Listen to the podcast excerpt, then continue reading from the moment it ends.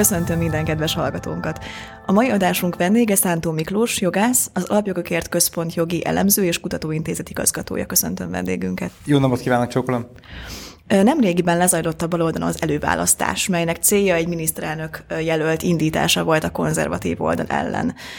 Ön és az Alapjogokért Központ hogyan látja az erőviszonyokat? Kinek mekkora esélye van nyerni? Bizonyos szempontból mondhatnám azt cinikusan, hogy a, a, a baloldal egész ügyes, mert az előválasztások során önmagát sikerült legyőznie. Már értve ez alatt, hogy proforma ugye egy párton kívüli jelölt nyerte meg a, a, az előválasztás. A legtöbb kutatás, meg a legtöbb ö, mandátumkalkuláció alapján azt látom, hogy ö, ugye arra a kérdésre, amikor azt teszik fel a választópolgárónak, hogyha most vasárnap lennének a választások, akkor ő kire szavaznának. Az ilyen kutatások alapján továbbra is a, a Fidesznek van egyértelmű többsége, és az összes mandátum kalkuláció, a listás szavazatok, vagy a listára vonatkozó közönkutatások alapján azt mutatják, hogy egy, egy stabil ö, többsége lenne a Fidesz-KDNP-nek, egy stabil abszolút többsége. Szerintem ezt ma nagyon sok jobboldali aláírná örömmel. A kétharmad az szerintem az elmúlt 11-12 évben egy ilyen ö, folyamatosan ott lévő ö, konyakos, megy volt a, konyakos megy volt a habostortanak a csúcsán, de, de ez örökké nyilvánvalóan nem tud ö, tartani. Viszont direkt fog, mondtam úgy az előbbiekben, hogy úgy teszik fel a kérdéseket a kutatásokban, hogy ha most vasárnap lennének a választások. Ez azért lényeges, mert azért a választások tavasszal, véletlenül valamikor áprilisban lesznek.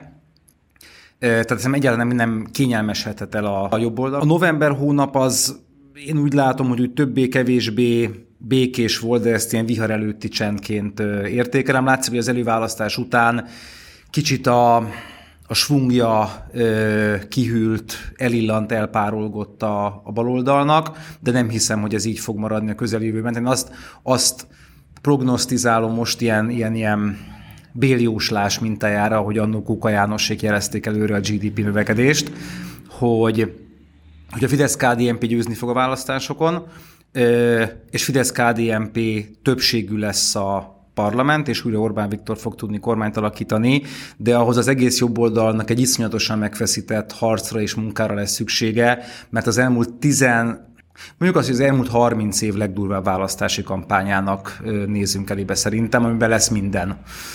Nem tudom, mennyire szabad ebben az adásban vulgárisan fogalmazni, de ugye úgy szokták mondani, hogy szarszappan szalámi. Tehát, hogy minden, minden lesz benne. Jelenleg a járványkezelés szempontjából hogyan áll Magyarország? Sikeresnek mondható a magyar kormányoltási programja? Szerintem, szerintem európai meg nemzetközi mércével mérve igen. Azért nagyon nehéz statisztikai számokról konkrétan beszélni, két-két-két szempont miatt is. Az egyik az, egyik az, az hogy, hogy, hogy minden szám mögött egy, egy emberi élet van a halálozási statisztikákban és már egy darab halálozás is pontosan egyel több, mint amennyinek meg kellett volna történnie. Tehát ezért nagyon, nagyon nehéz itt, amikor a különböző rangsorokról beszélünk az átoltottság kapcsán, a mortalitási ráta kapcsán, ö, teljesen érzelemmentesen ezekről szót ejteni. De ha mégis szót kell ejteni, akkor azért az alá kell húzni, hogy a magyar adatszolgáltatás az Európában, de világszerte is az egyik legszigorúbb. Tehát a magyar ö, adatszolg, egészségügyi adatszolgáltatás a COVID-ban elhunytak kapcsán mindenkit besorol COVID ö, áldozatként, aki elhunyt és covidos. Ez persze első nem tűnik túl nagy innovációnak, de, de ez azt jelenti, hogy, és most nem akarok szemtelen lenni, hogyha valaki motorbalesetben elveszti az életét, és amúgy a szervezetében ott volt a Covid vírus, most egy szélsőséges példát mondtam, akkor azt a Magyar Statisztikai Adatszolgáltatás Covid áldozatként tünteti fel. Szemben mondjuk a legtöbb sejtés, illetve folyosói tudás szerint mondjuk nagyon sok európai ország, akkor nem nevesítek országokat, de például északi szomszédunknál ez nem így megy. Nagyon sok országban leszűkítik ezt, és azt mondják, hogy csak az a COVID áldozat, aki konkrétan a COVID-nak a szövődményében hunyt el. Tehát egyfelől innen érdemes nézni ezt a most már 30 ezer felett lévő magyar halálozási mutatót, másrészt pedig a, az átoltottságunk, azért a felnőtt lakosság most már a 70%-a felé kúszott az átoltottság szerintem az jó, ugye most már 6 millió 100 ezer felett van a, a valamilyen oltást kapottaknak a száma, azon belül a harmadik booster oltással rendelkezők száma, ami most már 2 millió, bőven 2 millió felett van abban, abban az EU élmezőnyében vagyunk. Tehát szerintem ebből a és rendelkezésre áll minden. Tehát a bármennyi kritika is érte a kormánynak a, az egészségügyi ö, infrastruktúra felkészítő tevékenységét, intenzív ágyakból, ö, lélegeztetőgépekből, PCR-tesztekből és legfőképpen oltásokból elegendő van Magyarországon. Az, hogy hullámzik az oltakozási kedvéppen most, hogy az oltási akció hét meg a következő oltási akciónapok kapcsán láthatóan megy fel, tehát most újra naponta sok tízezerrel bővül azoknak a száma, akik felveszik az oltást. Ez szerintem azért is nagy szó, mert azt nem lehet elfelejteni, hogy tavaly novembertől kezdődően a baloldal a jobbiktól elkezdve a posztkommunista pártig és a, a neomarxista liberális pártokig, DK Momentumig bezárólag elkezdtek úszítani az oltások ellen. Tehát a politikai memória az persze véges, és már nehezen emlékszünk egy pár hónappal ezelőtti eseményre is, de tavaly novembertől, tehát 2020 novemberétől fogva, úgy a kínai, mind az orosz oltások ellen folyamatos volt a hergelés, azoknak a hatékonyságának a relativizálása, Jakab Péter kínai cuccokról beszélt, a demokratikus koalíció kampányt, tehát hivatalos kampányt és indított és petíciót indított a kínai oltások ellen.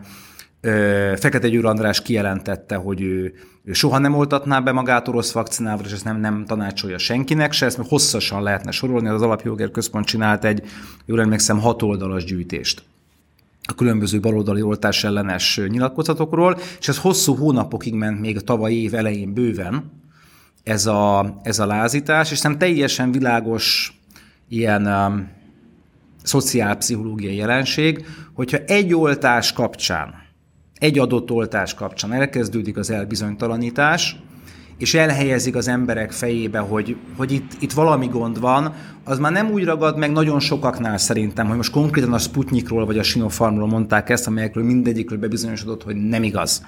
És már a nyugati országok is elkezdték engedni az utazást a kínai meg az orosz vakcinával beoltottak esetében, tehát elfogadják majd ezeket az oltásokat. Ö- de hogyha elhelyezik az ember fejében azt, hogy itt, itt valamelyik ilyen fura nevű oltás, most az AstraZeneca, a Janssen, a Sinopharm, a Sputnik, bármelyik, az a valami gond lehet. Valami, valami, valami, valami nincsen azzal rendben, az az egész oltakozásra kihat. És ezért volt nagyon-nagyon felelőtlen a baloldal, amikor ezt elkezdte, és hogyha mondom, hozzáteszem ezt, hogy Magyarországon elég magas az átoltottság. A harmadik boosteroltások tekintetében az egyik legmagasabb, vagy hanem a legmagasabb az Európai Unióban, és volt egy nagyon intenzív oltás ellenes kampány a baloldal részéről, akkor szerintem sikeresnek nevezhető a dolog. Azzal együtt mondom, hogy egy ember illetőnek az elvesztése is ö, tragédia, és pláne politikai döntéshozói szempontból szerintem erkölcsileg is nagyon-nagyon vészterhes időszakban vagyunk, mert nagyon nehéz bármelyik országban, nagyon nehéz megtalálni az egyensúlyt a egészségügyi, meg a, meg a gazdasági válságkezelés között. És ugye az emberek jól láthatunk bármilyen kutatásból, hogy ez a hangulat az ilyen színusz-koszinusz görbe mintájára hullámzik. Tehát egyszer van egy nagyon nagy félelem az egészségügyi következményektől, másik oldalon pedig, főleg mondjuk zárások, leállások után vagy közben egy felerősödő félelem a gazdasági hatásoktól. És e kettő között kell a politikusoknak bármely országban most egy nagyon-nagyon kényes egyensúlyt megtalálniuk, hogy óvják az embereknek és a társadalomnak is általában az egészségi helyzetét. Erre legjobb eszköz az oltás, itt nincs, nincs szerintem mese. Másik oldalról pedig életben tartsák a gazdaságot. Most ha, ha a magyar helyzetet nézem, akkor az, egész, az egészségügyi rendszer működik. Ami elnézem mondjuk Olaszországot, Belgiumot, csomó nyugat-európai országot, most közép meg kell, Romániáról ne beszéljünk, ahol effektíve összeomlott az egészségügy a COVID nyomás miatt. Magyar egészségügyi infrastruktúra működik, a kórházak működnek, az orvosok, ápolónők iszonyatos erőbedobással, de, de dolgoznak, megfelelő infrastruktúra rendelkezésre áll, és mellette a magyar gazdaságnak a mutatói mind ö, úgy idén, mind pedig jövő évben top kategóriásak az Európai ö, Unióban, és én mindig itt azt szokták hozni, hogy de hát az államadóság elszállt. Tök jó, Magyarországon az államadóság kb. 80% most, ott állunk, amikor a, mint amikor az Orbán kormány átvette 2010-ben. Onnan sikerült levinni ugye 70% alá, most visszament a válság miatt 80% fölé, rendben, de akkor nézzük meg az olasz, a spanyol, a francia, a görög államadóságokat 120, 130, 140 százalékon állnak. Tehát persze én értem, hogy egy válság után, ha 70-ről 80-ra visszamegy egy ország államadóság, egy magyarországi, akkor az nem jó. Ez tény, hogy nem jó. De ha megnézem más országok hogyan állnak, akkor, akkor a magyar államadóság még mindig jobb kategóriákban van, és az államadóság szerkezete is. Tehát a külföldi, a külföldi kitettség radikálisan csökkent, és az, hogy magyar állampolgárok vagy magyar befektetők finanszírozzák a magyar államadóságot, az egy, az egy egészséges dolog szerintem. Tehát, tehát én összességében így látom, így látom ezt a helyzetet. Én bízom benne, hogy ki fogunk kecmeregni ebből az egészből, nem akarok most ilyen, ilyen, ilyen pandémia szakértőként feltűnni mert, feltűnni, mert nem vagyok az, de hát mindegyik hozzáértő orvos meg szakértő azt mondja, hogy hozzá kell szoknunk ahhoz, hogy ez a vírus valamilyen módon az életünk része marad, és lehet, hogy minden évben fel kell vennünk az oltást. A Black Lives Matter nevű mozgalom már tavaly óta szakadatlanul folyik. Ön szerint alapvetően mi a baj ezzel a mozgalommal, továbbá meddig fogunk még híreket hallani a BLM megmozdulásokról? Én ezt a BLM nevű vandál, ugye úgy hívják magukat, hogy ilyen social justice warriorok, tehát társadalmi igazságharcosok. Én ezt inkább egy, egy, egy szimptomának látom. Tünetnek látom annak a kifejeződéseként, hogy most vagy, nem tudom, van vagy valami öngyilkossági hajlamból, vagy valami teljesen félreértelmezett ö, ö, bűntudatból fakadóan a nyugat el akarja törölni a saját történelmét.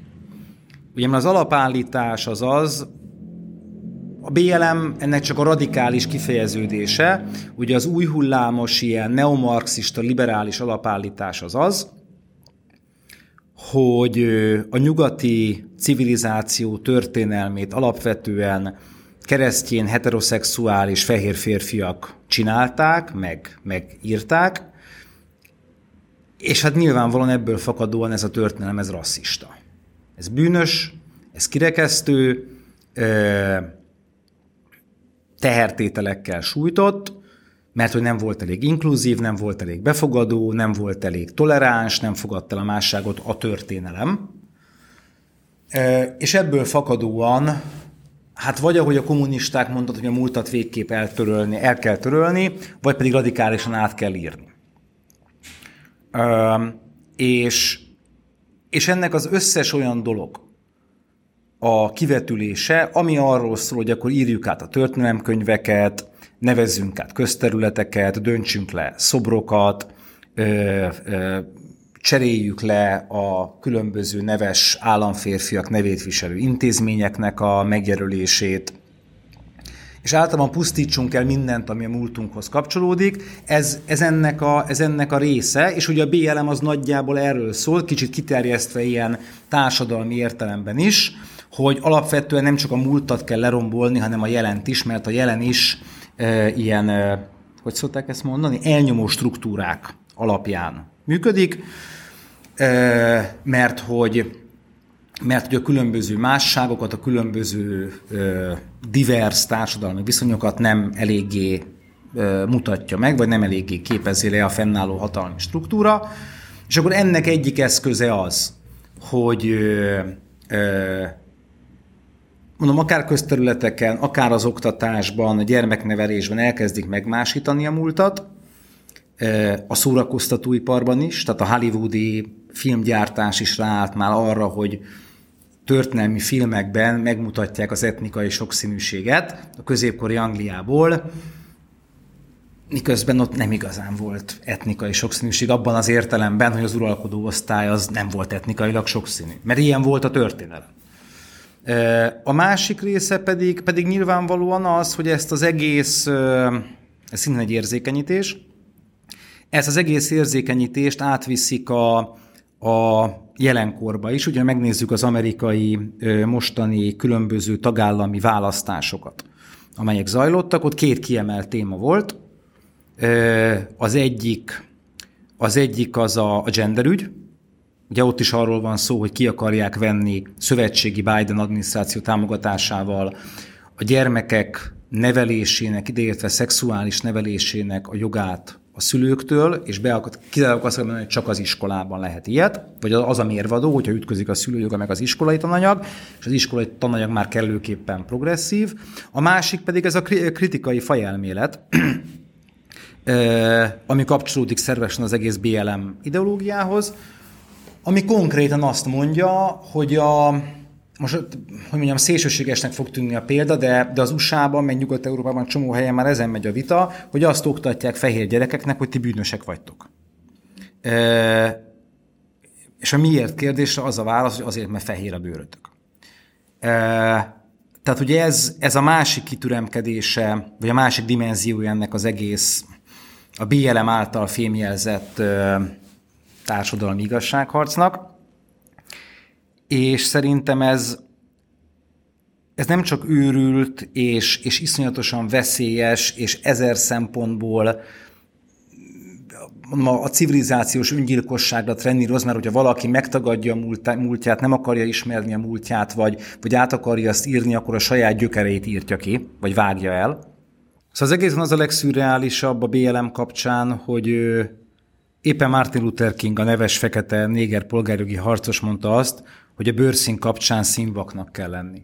Azt mondta, hogy ne a bőrszín számítson, és erre most azt látjuk, hogy ez az új típusú magát antirasszistának nevező, de valójában rasszista gyakorlatot meghonosító Black Lives Matter, meg ez az egész kritikai fajelmélet, meg ez az egész, igazából, ha nagy képet nézzük, a politikai korrektség, meg a pozitív diszkrimináció, az, az visszatért oda, hogy a bőrszint nézik, és a bőrszín alapján minősítenek, ami szerintem roppantul veszélyes, mert, mert láttuk már nyugaton, hogy a, a, vagy a mi civilizációnkban, hogy a, az osztályhovatartozáson, a fai hovatartozáson, etnikai hovatartozáson alapuló ö, megkülönböztetés, bármennyire is adták a legelején azokat úgy el, hogy az az igazságot szolgálja, meg csak meglévő hátrányokat kompenzál, az mindig tragédiába futott ki. Meg az döbbentett meg a BLM-ben konkrétan magában igazából, hogy, hogy, hogy hihetetlen szélvész, szélvész gyorsasággal ö, hatolt át az Atlanti óceánon, és jelent meg Európában. Tehát amikor elkezdődtek a törészúzások, vandalizmusok, az utcai erőszak, az, hogy Amerikában konkrétan volt egy város, városnegyed ugye Seattle-ben, ahol ilyen fekete paramilitáris egységek átvették a hatalmat, és, és azt mondták, hogy, hogy, hogy ott nincs fennhatósága se a szövetségi államok, se a tagállamok, se az önkormányzatnak, meg hát egyéb brutális cselekmények kezdtek el ugye történni, fizikai erőszakra gondolok, ez a tendencia talán két hét alatt átért tavaly nyáron Nyugat-Európába, és ugyanúgy megindult Londonban, Franciaországban, Németországban, és ugyanaz a közterület, Belgiumban is, ugyanaz a közterületi vandalizmus, aztán ez mutatja, hogy mennyire könnyen importálhatóak ezek a modern, progresszív, magukat haladónak minősítő eszmék. Megpróbálkozott ezzel a Momentum is itthon, tehát volt egy párnapos felhevülés, amikor a Black Lives Matter-t megpróbálták úgy megmarketingelni, hogy Roma Lives Matter, és erre egy mozgalmat építeni. Ez nagyon hamar ö, kifulladt. Én nem hiszem, hogy a magyarországi cigányság ezzel a típusú ö, valójában rasszista és vandál attitűddel szimpatizálna, vagy a magáinak tudná érezni, de arra, arra eklatáns példa szerintem az egész képlet, hogy milyen gyorsan tudja a széles értelme vett nyílt társadalom hálózata a maga eszközeit egyik helyről a másikra importálni, és ott társadalmi feszültséget kelteni. Ezt nyilvánvalóan előszeretettel alkalmazták máshol is ezt a proxy háborút, vagy, vagy puha hadviselést ö, olyan területeken, ahol választások közeledtek. Nem pont ennek kapcsán, de én egyáltalán nem zárom ki azt, sőt, hogy a, hogy a magyar választások kapcsán is lesz. Nyom, nyomásgyakorlás biztos lesz.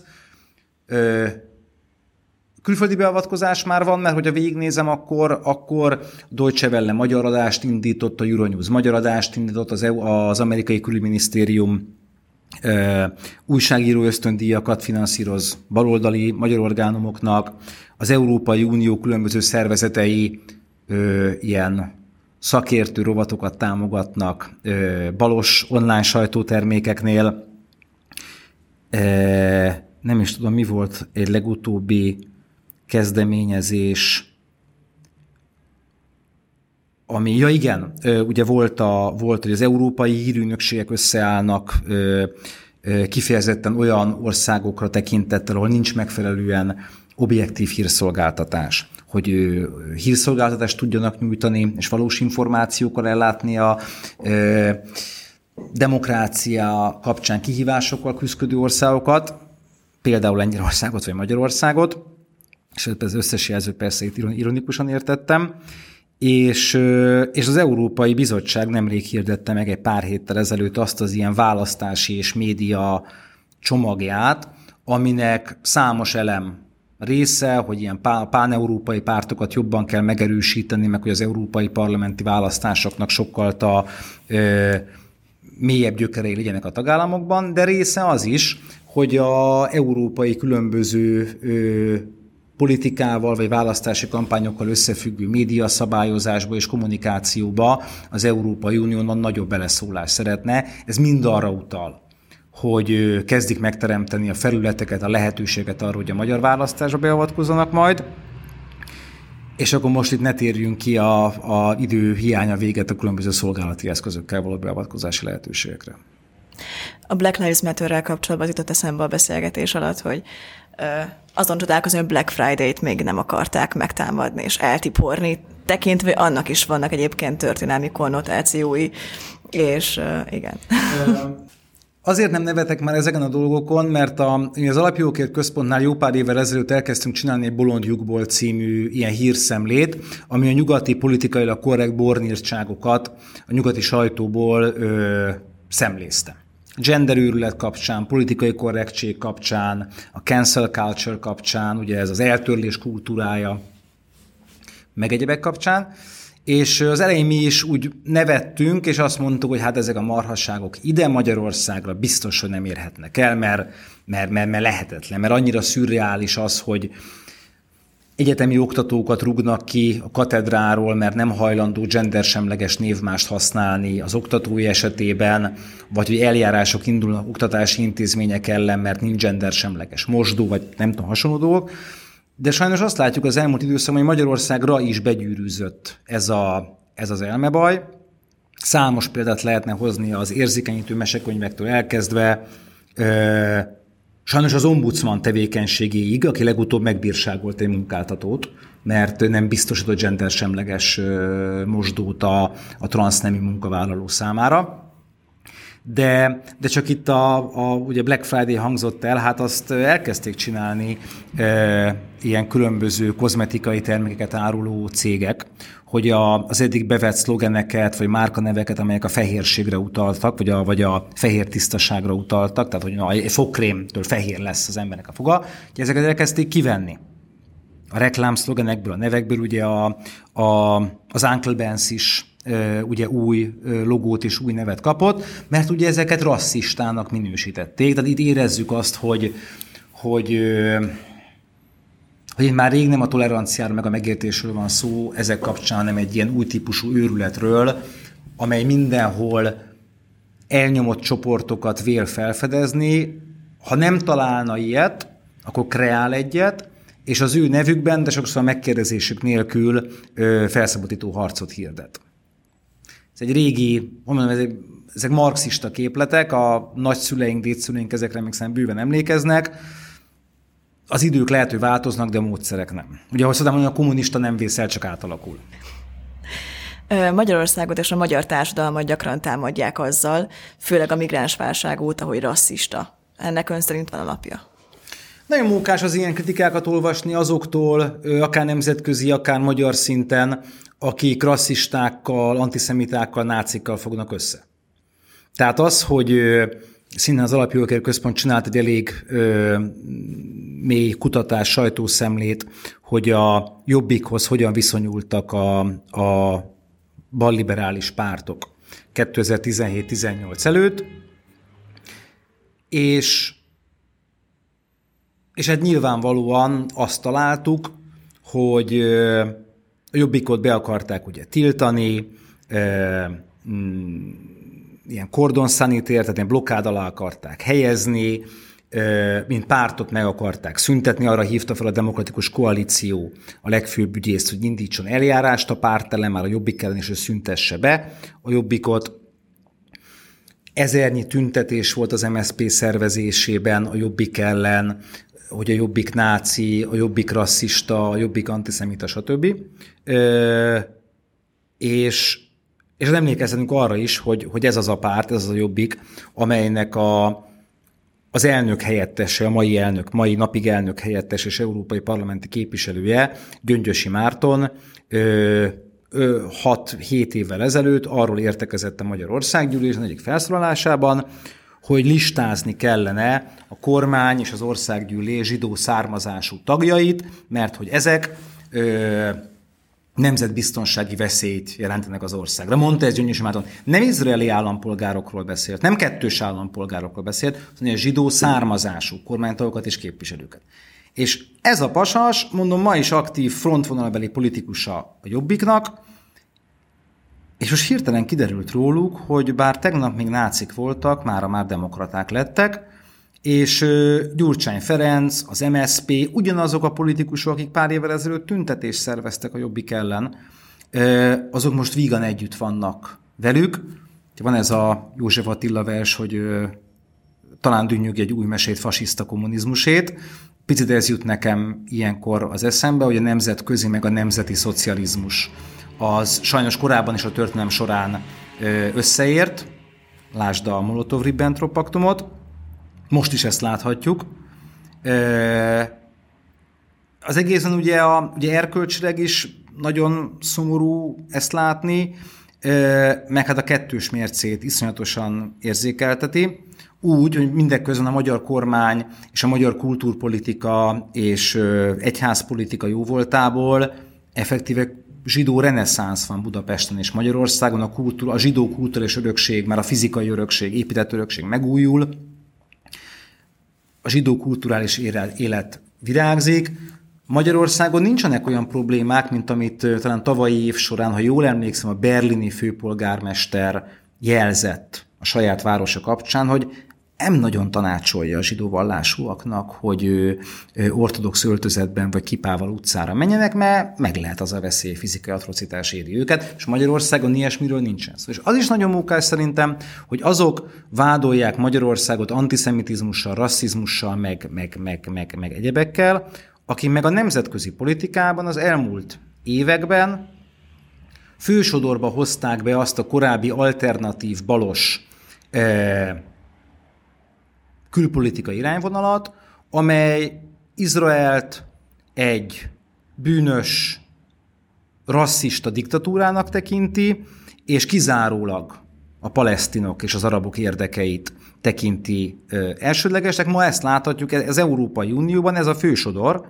Izraelt folyamatosan elítélik, és folyamatosan vádolják, és folyamatosan diktatúrának minősítik, Netanyahu miatt érzett korábbi antipátia miatt is, de úgy általánosságban, és teljesen egyértelműen a, a, azok mellé állnak, akik valójában Izrael állam létjogosultságát vonják kétségbe a közelkeleti arabok és palesztinok ö, mellé. Nagyon-nagyon fogy, ez a kettőt összerakom.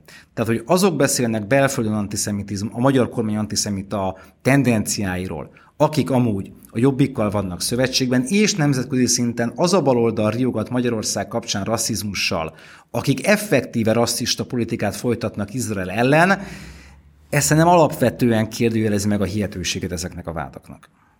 Köszönjük Szántó Miklósnak, hogy válaszolt a kérdéseinkre. Én örülök, hogy itt lehettem. Kedves hallgatóinak pedig, hogy ma is velünk tartottak. Továbbra is kövessétek a Reaktor Facebook oldalát. Podcastjainket meghallgathatjátok YouTube-on, Apple Podcast-en és Spotify-on. Sziasztok! you